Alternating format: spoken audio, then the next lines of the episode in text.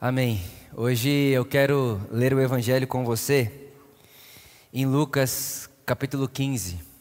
Evangelho de Lucas capítulo 15, verso de número 1. Lucas capítulo 15, verso 1. Todos os publicanos e pecadores estavam se reunindo para ouvir Jesus falar. Mas os fariseus e os mestres da lei o criticavam, dizendo: este homem recebe pecadores e come com eles. Eles se questionavam e diziam: Este homem come com pecadores e se assenta com eles. Tem um teólogo que eu gosto muito, José Castilho, e ele diz que na nossa relação com Jesus, nós temos que fazer uma escolha. A escolha se é Deus que nos conta quem é Jesus, ou se é Jesus que nos conta quem é Deus. Em outras palavras, o que ele está propondo para nós é que a gente precisa escolher se são os nossos pré-pensamentos concebidos que nos levam a Jesus e que interpretam a Jesus de Nazaré, ou se ao contrário, é Jesus de Nazaré que nos leva até quem Deus é, e a partir de Jesus de Nazaré, então, eu preciso rever, ressignificar, reorganizar os meus pensamentos a respeito de Deus. Então a gente tem que fazer essa escolha na nossa jornada espiritual. É Jesus que tem que caber no meu pensamento sobre Deus? Ou é Jesus que me conta quem Deus é? É Jesus que me leva no coração de quem Deus é? É, Je é Jesus que me fala a respeito das características de Deus e é na face de Jesus que eu enxergo a beleza de Deus. Aqui na Por Amor nós estamos tentando fazer esse caminho segundo, que é ter em Jesus a face de Deus, a expressão de Deus e deixar com que Jesus nos ensine a respeito de quem Deus é. É um caminho onde eu não falo sobre Deus aquilo que Jesus não respalda sobre Deus. É um caminho que, se a gente levar muito a sério, e é o que a gente está tentando fazer aqui na Por Amor, a gente vai precisar rever muito dos nossos pensamentos sobre Deus e daquilo que nós considerávamos experiência de Deus. É como se Jesus se tornasse um filtro e tudo aquilo que nós não enxergamos em Jesus, nós não temos mais como verdade no nosso coração a respeito de Deus. Eu não consigo pensar sobre Deus aquilo que eu não vejo em Jesus, porque em Jesus eu encontro a palavra última de Deus. Em Jesus, Deus está num corpo humano plenamente. Nas palavras de Paulo, em Jesus habita corporalmente toda a plenitude da divindade e Ele é a imagem visível do Deus invisível. Então, quando a gente leva a sério Jesus nos conduzindo a Deus, o nosso Pai, a gente vai precisar rever muita coisa, ressignificar muita coisa, deixar para trás, abandonar algumas crenças, alguns pensamentos algumas, algumas é, é, características que pensávamos que Deus tinha. Então, levar a sério esse negócio de Jesus me conduzir ao Pai e revelar Deus para mim é um caminho que a gente tem que deixar muita coisa de lado e muita coisa para trás. Que é exatamente o que está acontecendo nesse texto que eu acabei de ler para vocês. O fariseu, o mestre da lei, eles têm uma imagem de Deus, eles têm um imaginário de Deus, eles pensam certas coisas sobre Deus, e diante deles está Jesus de Nazaré, Deus em corpo humano. E eles ficam dentro de um conflito, porque aquilo que eles pensam de Deus, aquilo que eles acham sobre Deus, e aquilo que eles pensavam ser jeito de Deus viver no mundo, está conflitando com o jeito com, com a qual Jesus de Nazaré organiza a sua vida. Então aqui tem o pensamento do fariseu e do mestre da lei a respeito de Deus, versus aquilo que Deus está falando sobre si mesmo na pessoa de Jesus. Tem um conflito acontecendo aqui. Tem um conflito do que eu penso sobre Deus e do que Deus está se revelando ser. Eu não, eu não penso um Deus que se senta com gente que Jesus de Nazaré está sentando. Eu nunca pensei um Deus que não estaria ao nosso lado, na nossa mesa, ao invés disso, estaria sentado com prostituta, publicano e pecador. Esse é o conflito do fariseu. Esse é o conflito do mestre da lei. E é, é, é esse conflito que faz com que esses homens critiquem a Jesus, dizendo: olhe com quem ele senta.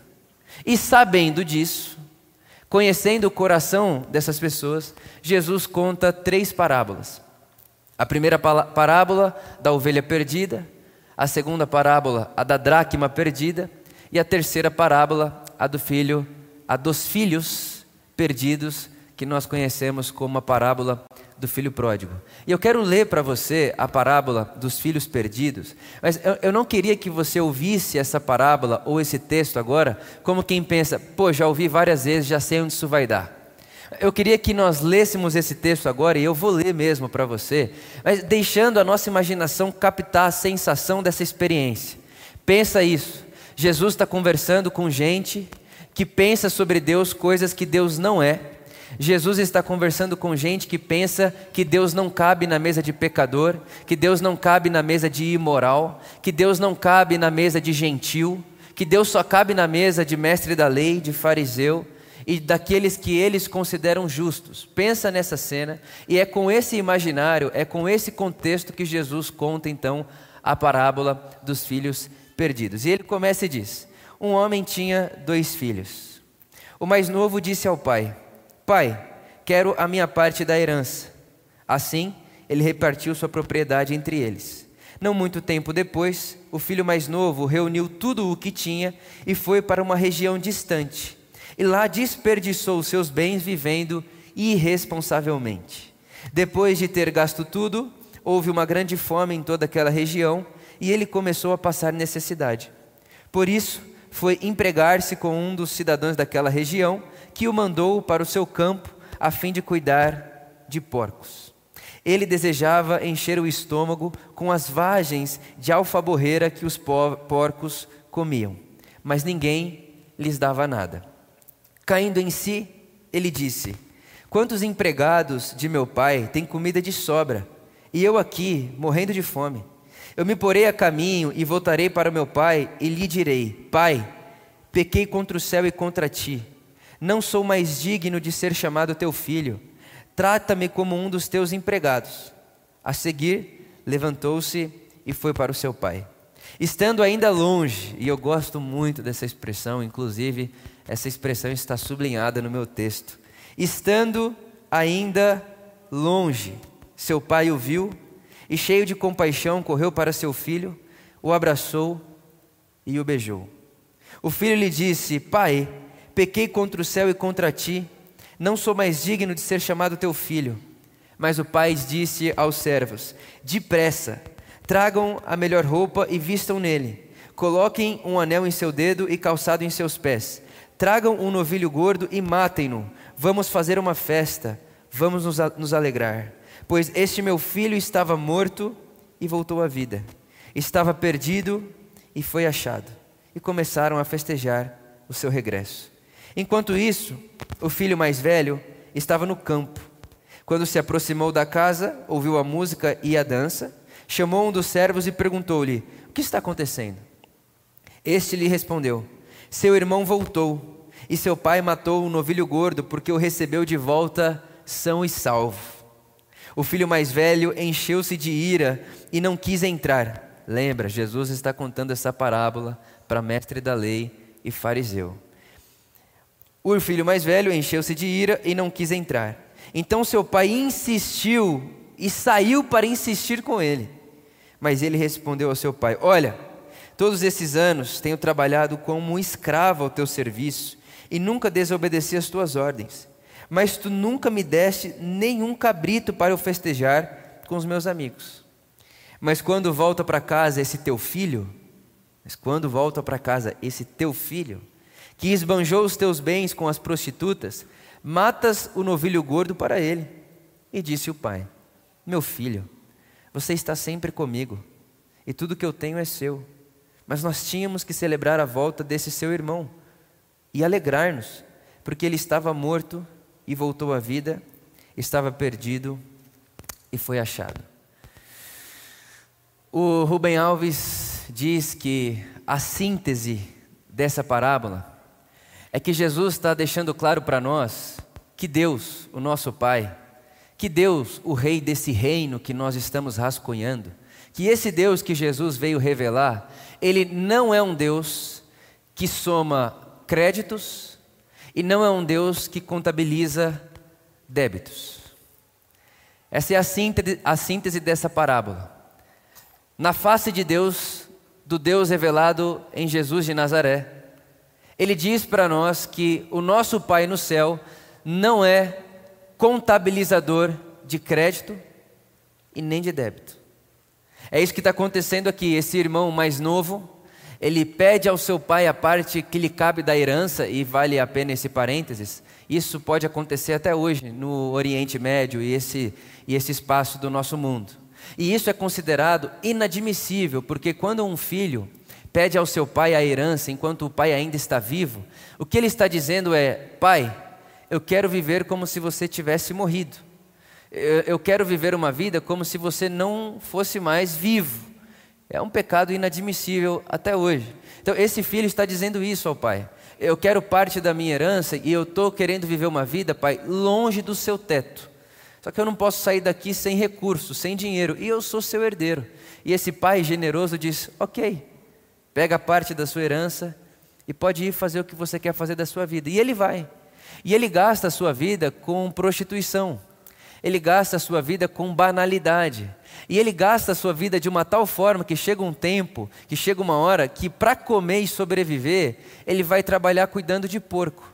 Aí você imagina um jovem que tempos atrás estava na casa do seu pai, com tudo que precisava para viver e viver bem, agora precisa cuidar de porco, e não só cuidar de porco, ele está cuidando de porco e tem tanta fome que ele deseja comer aquilo que o porco está comendo.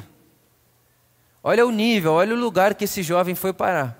E quando ele se vê ali tendo que pensar em comer comida de porco, ele lembra do seu pai e diz: Poxa vida, os empregados do meu pai têm comida de sobra. Olha a generosidade do coração desse pai, que até o empregado tem comida de sobra. Eu vou voltar para a casa do meu pai. E aí ele começa a ensaiar um discurso. Eu acho bonita essa parte do texto. Ele fica ensaiando um discurso, como se ele dissesse: Eu não posso errar nas palavras. Eu, eu preciso chegar no meu pai com um discurso ensaiado. E o discurso dele é: Pai, pequei contra o céu e contra ti. Não sou mais digno de ser chamado teu filho. Trata-me como um dos teus empregados. E ele volta para casa. E ele está indo, e eu fico imaginando a cena, ele voltando para casa, na estrada, que ele sabe que vai chegar ali na fazenda do seu pai, só que o que ele não imagina é que o pai está procurando por ele, a ponto de o enxergar de longe. E ele vai ensaiando, pai, pequei contra o céu e contra ti, não sou mais digno de ser chamado teu filho, e tal, tal, tal, e de repente ele vê a cena do pai correndo na sua direção. O texto diz, Jesus diz que o pai abraça ele, o pai beija ele, e o pai veste ele, e o pai manda fazer uma mesa e uma festa para ele. E eu fico tentando pensar esse, esse jovem abraçado com o pai, dizendo: Pai, pequei contra o céu e contra ti, não sou mais digno de ser chamado teu filho. E é interessante que quando ele está diante do pai, ele não consegue terminar o que ele ensaiou. O pai não deixa ele terminar diante do pai dele, ele só diz: Pai, pequei contra o céu e contra ti, não sou mais digno de ser chamado teu filho. Ele não consegue terminar porque o pai está acelerado, o pai está animado, e é como se o pai estivesse abraçando ele, dizendo: Meu filho, eu não somos débitos. Não somos débitos. Ao mesmo tempo, o filho mais velho está lá trabalhando como quem trabalha sendo escravo, cumprindo a, a lei, cumprindo a regra, sendo o melhor dos funcionários possível. E de repente, esse bom funcionário, filho desse mesmo pai generoso, voltando para casa, se encontra com essa festa. Para o seu irmão, que foi viver e gastar dinheiro com prostituição e banalidade. Quando esse filho vê essa cena, ele pensa: como isso pode ser possível? Ele se ira no seu coração e ele sai de casa. Ele simplesmente não entra na casa que está sendo feita uma festa para o seu irmão. E aí o pai vai até ele e ele diz: Pai, como você tem coragem, eu tenho trabalhado para você como escravo. Perceba o quanto de vezes que essa a palavra não aparece. Escravo. Trabalhado como escravo. Me receba como escravo. Tenho trabalhado para você como um escravo há tantos anos e você nunca me deu nada. Você nunca me deu um novilho para eu matar e comer com os meus amigos. E é como se o pai o abraçasse e dissesse: Meu filho, eu não somo créditos. Eu não sou contabilizador de débitos. E eu não sou contabilizador de créditos. O que o Evangelho está contando para a gente e para esse fariseu e mestre da lei que está ouvindo Jesus contar essa parábola e ensinar sobre o Pai a partir desse Pai dos pródigos, é que em Deus, não importa se você é o fariseu e o mestre da lei, ou se você é a prostituta publicano. Deus ama os dois da mesma forma. E não importa se você é, é maconheiro, maluco, ou se você está fazendo medicina porque o seu pai mandou você fazer medicina. Deus não está fazendo essa contabilidade do lucro ou do crédito e não está fazendo essa contabilidade do débito. É isso que Jesus está dizendo para mim e para você que eu, Vitor, por estar aqui em cima desse palco com um texto sagrado na mão, lendo a Bíblia para você, não tenho mais crédito ou não tenho mais moral com esse Deus que Jesus está revelando do que uma pessoa que está agora gastando a sua vida em prostituição. O que Jesus está contando para nós é que ninguém pode chegar diante desse Deus como quem diz: tenho créditos tenho créditos. E que também ninguém precisa chegar diante desse Deus pensando: que medo, porque eu tenho muitos débitos. É isso que Jesus está propondo para nós. Deus não é um contabilizador de crédito e nem um contabilizador de débito. E aí talvez você ouça eu falando isso e pense, Vitor, eu acho que você está exagerando, isso aí é perigoso demais, cuidado com isso. E eu diria a você, cuidado você com esse irmão mais velho que vive aí dentro. Cuidado com esse irmão mais velho que ele já está aí dentro conversando com você. E todos nós temos esse potencial aqui, de conversarmos com o irmão mais velho que habita em nós o tempo inteiro. Eu gosto muito dessa oração que uma irmã nossa, da nossa tradição, há muitos anos atrás fez. Ela disse o seguinte: Deus, o filho mais novo que me habita já se arrependeu de sua imoralidade. A minha pergunta a você, Deus, é quando é que o filho mais velho que mora em mim se arrependerá de suas virtudes. O filho mais velho que mora em mim já se arrependeu. O filho mais novo, perdão, da sua imoralidade, de uma vida doada aos seus prazeres, já se arrependeu. Mas quando é, Deus, que esse irmão mais velho, cheio de justiça própria, e cheio dessa sensação de que merece mais porque faz mais, quando é que esse vai se arrepender? Quando é que esse vai mudar de vida? Essa, esse evangelho, porque isso aqui é uma boa notícia para nós, ela é para mim também um paradoxo. Porque ao mesmo tempo que esse evangelho e essa notícia de Jesus para nós a respeito do seu Pai, que é o nosso Pai, me traz um consolo absurdo, também me traz um conflito. Um consolo porque toda vez que alguém chegar para mim, para você, é, no caminho das religiões, né? e religião trabalha sempre dentro dessa lógica: medo, culpa e ganância. Então toda vez que alguém chegar em mim, eu chegar em você e disser, Vitor, Deus conhece você, Deus sabe o seu pecado e Deus vai pesar a mão na sua vida. É por isso que, sabe por que está acontecendo isso na sua vida? É porque tem um pecado oculto aí em você. Toda vez que alguém disser isso para mim ou para você, ou algo parecido com isso, ó, oh, Deus está vendo o que você fez, por isso está te retribuindo com essa maldade, com essa violência, é por isso que as coisas não dão certo para você, deve ter um pecado oculto aí, alguma coisa escondida. Você pode olhar para essa pessoa e dizer: Isso não me pega, arreda para trás de mim. Isso não participa do coração do Deus a quem eu chamo de Pai. Porque o meu pai não está contabilizando os meus débitos. O meu pai não está contabilizando os meus débitos para ver o tamanho da mão que ele tem que pesar sobre mim. Mas também é verdade que quando alguém chega em mim, e isso, na figura que eu exerço, é mais fácil as pessoas falarem isso para mim. E acontece algumas vezes. Chega em mim e diz: Vitor, Deus está te honrando muito, porque Ele viu a sua fidelidade.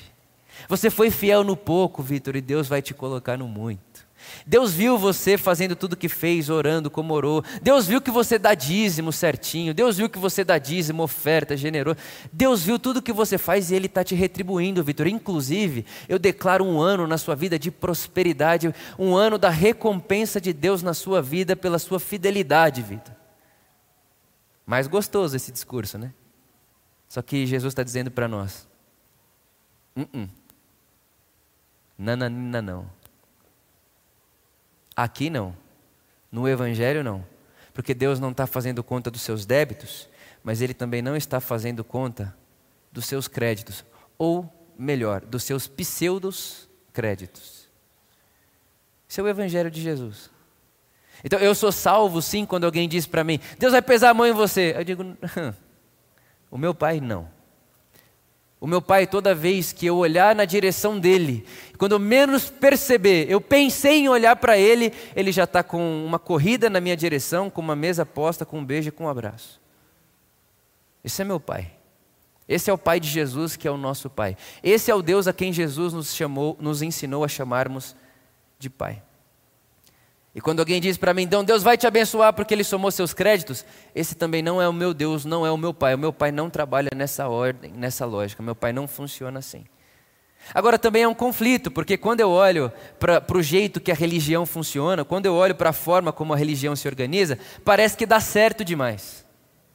Parece que dá certo. Então, porque você pensa, o Evangelho me obriga, eu repito, o Evangelho me obriga a chegar aqui diante de você e dizer o seguinte: Ó, se você der dinheiro nessa igreja aqui ou não der, Deus te ama igual.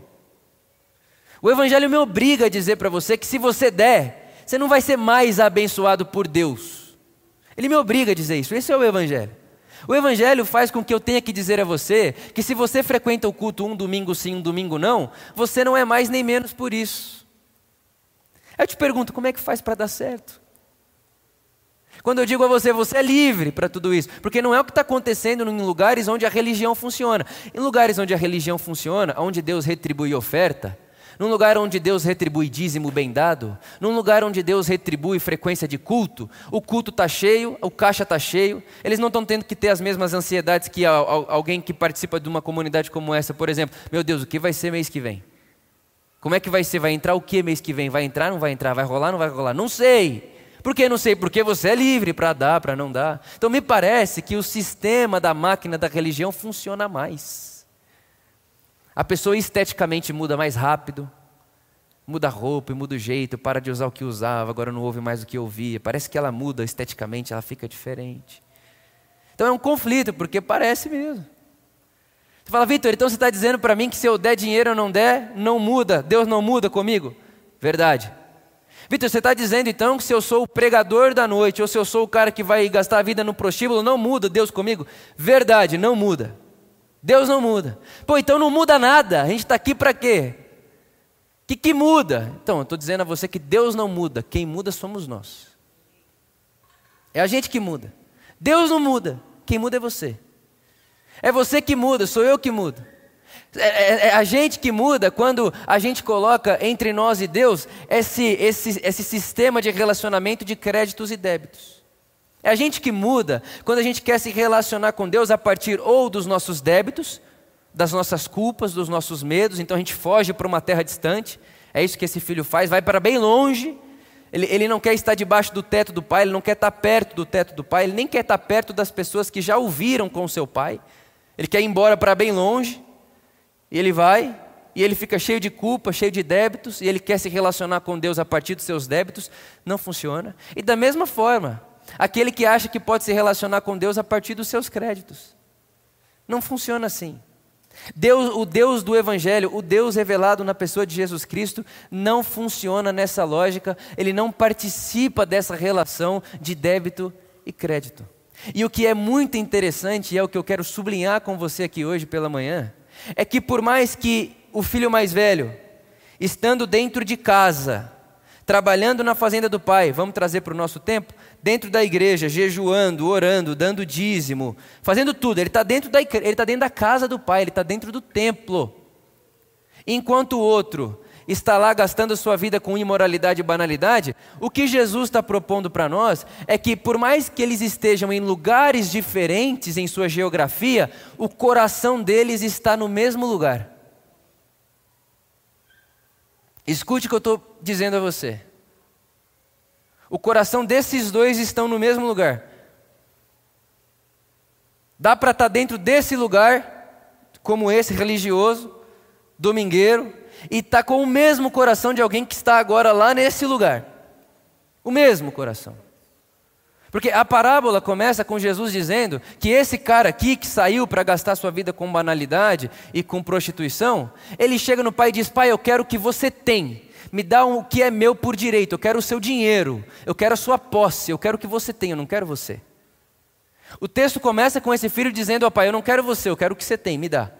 E o texto termina com um filho mais velho, que é o que está em casa, que é o que está no templo, que é o que está no louvor da igreja, dizendo: Eu fiz tudo para você e você nunca me deu nada.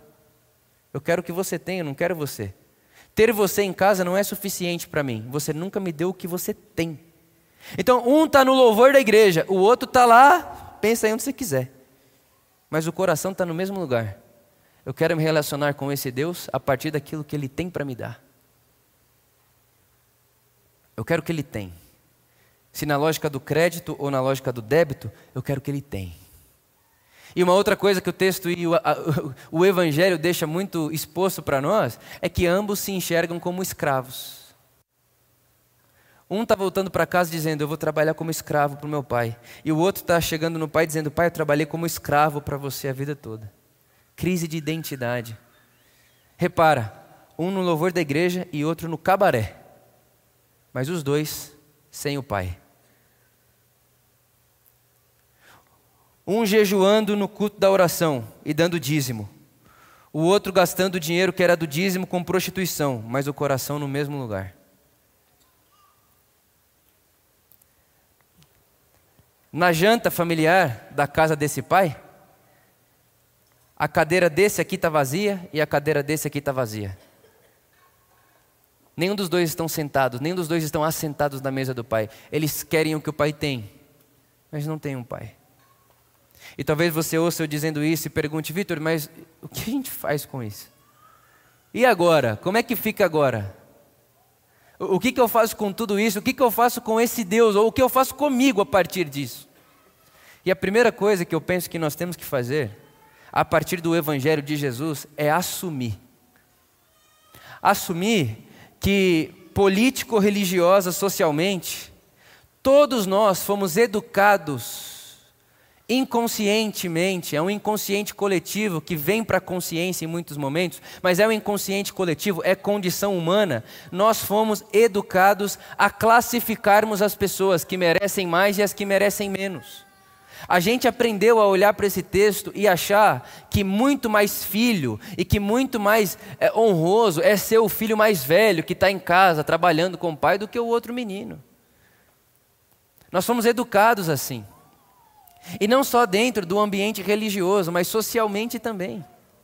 Irmão, nós precisamos assumir que não é por escolha apenas mas é quase que uma condição da história humana e uma condição ancestral que vem vindo com a gente, é um inconsciente coletivo. Quando a gente olha hoje para pessoas, a gente consegue classificá-las como essa aqui vale mais do que essa.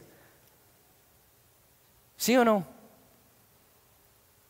É muito simples a gente assumir, mas precisa de humildade, que é mais fácil a gente olhar uma família branquinha de olho claro e loirinha e achar maravilhosa e achar linda, do que uma família de pele negra, cabelo negro, olho escuro.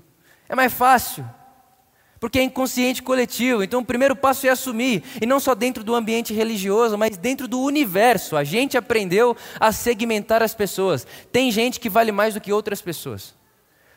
E aí vem o Evangelho dizer para nós: não existe isso. Deus não é um cara que está somando crédito com um e somando débito com outro. Assumir. Eu estava conversando com uma moça que trabalha de empregada doméstica e eu perguntei para ela: antes de você trabalhar na casa das pessoas, você trabalhava com faxina em empresas. Qual foi o melhor lugar que você trabalhou? E ela me respondeu e eu disse: Mas por que, que lá foi o melhor? Pagava mais? Que, que, por que, que lá foi o melhor lugar que você trabalhou? E ela disse para mim: Porque lá eles me tratavam como ser humano. Eu falei, foi por isso que lá foi o melhor lugar que você trabalhou? Porque lá te tratavam como ser humano? Ela disse, é, porque os outros lugares o pessoal dá bom dia para a diretoria. O pessoal fala oi para quem está de terno e gravata. O nosso uniforme era feio nos outros lugares e tal.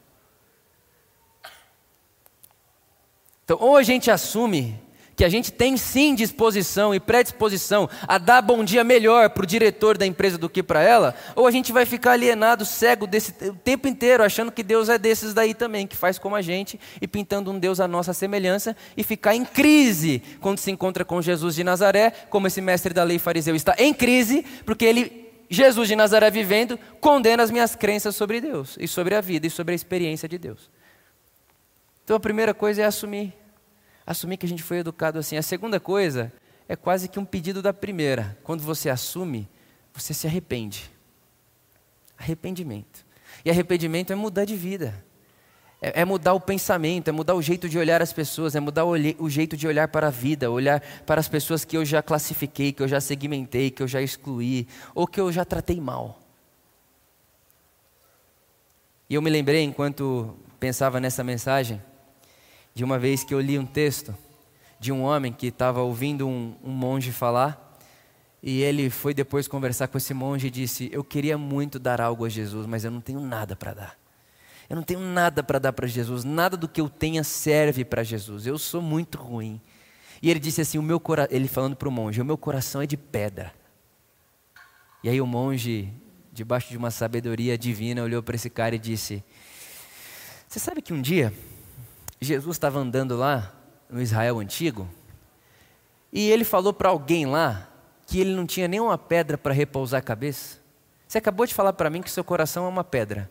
Eu lembro de Jesus ter dito que não tinha uma pedra para repousar a cabeça. Por que você não oferece a pedra do seu coração para Jesus deitar a cabeça? E foi o que aquele homem fez. E conta a história escrita que depois de um mês ele volta para conversar com esse monge e ele diz: O meu coração que era de pedra, aquecido com a cabeça de Jesus, agora se transformou em um coração de carne. Arrependimento é assumir e se arrepender, deixar Jesus tocar as pedras da nossa alma, deixar Jesus tocar as pedras do nosso coração, deixar Jesus abrir os nossos olhos para que vejamos. E aí a terceira coisa é que quando eu me arrependo, quando eu assumo, eu me arrependo, aí você assume, você se arrepende. Quando eu, mais você, mais você, mais você, mais você, quando a gente tem essa experiência de assumir, de nos arrependermos, de deixarmos Jesus transformar a pedra do nosso coração em carne, em humano, a gente se encontra, agora não é mais o Vitor, é a comunidade, agora é o coletivo. Sai do âmbito da pessoalidade e do individual e entra para o âmbito da coletividade, da comunidade. E aí não é mais a experiência do indivíduo, agora é a soma dos indivíduos que geram um coletivo, que é o que nós estamos querendo promover na Por Amor. Um coletivo de pessoas que, quando reunidas, rascunham o reino de Deus. Aí você pensa que se tem uma pessoa aqui que assumiu, se arrependeu e se reuniu, aí tem uma pessoa aí que se assumiu, se arrependeu e se reuniu, a nossa coletividade, a nossa reunião pode se tornar um sinal. Que sinal? O sinal da comunidade que já hoje antecipa um jeito de se organizar, sendo uma política que não é somatória de créditos e nem de débitos. Imagina comigo esse espaço e essa possibilidade. Isso é rascunho do reino de Deus. E se queremos rascunhar o reino de Deus, a gente não pode passar despercebido por essa parábola, porque essa parábola põe o nosso mundo de ponta cabeça. Esse Pai põe o nosso mundo de ponta cabeça.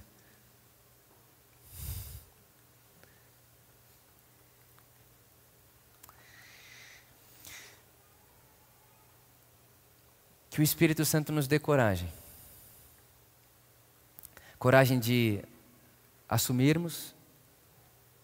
E muito provavelmente a maioria de nós aqui tem um flerte maior com o irmão mais velho.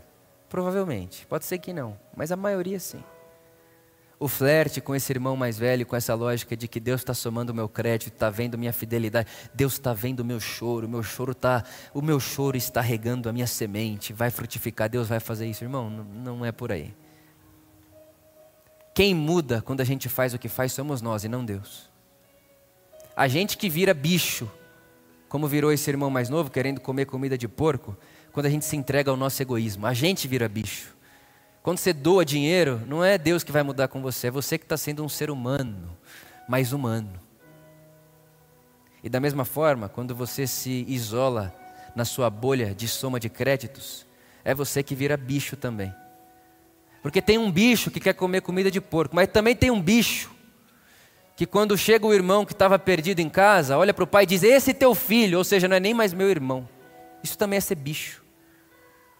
Então tem dois extremos aqui de como a gente é, de como a gente tem capacidade de nos, idiotarmos. Comer comida de bicho e tratar irmão como inimigo, tratar semelhante como inimigo. Duas formas e dois extremos que o egoísmo nos leva. Então não é Deus que muda, é nós que mudamos. E oro muito, desejo no profundo do meu coração, de coração, que nós, como comunidade por amor, tenhamos coragem de, no nosso coletivo, nos encontrarmos a partir desse lugar de pessoas que ouviram Jesus dizendo: Deus, o nosso Pai, Deus, o meu Pai, que é Pai de vocês, não soma débitos e também não está somando seus créditos. Ele é todo graça, ele é todo amor e ele é todo bondade. E seja lá onde você está hoje, nessa manhã, ou no dia que você me ouvir, em qualquer época da história, a hora que você abrir seus olhos e cair em si, que é a experiência do filho mais novo, cair em si, na hora, no mesmo instante, se você olhar para o horizonte, você vai ver esse pai correndo em sua direção, com um abraço, com um beijo, com uma mesa posta e uma roupa nova. Amém.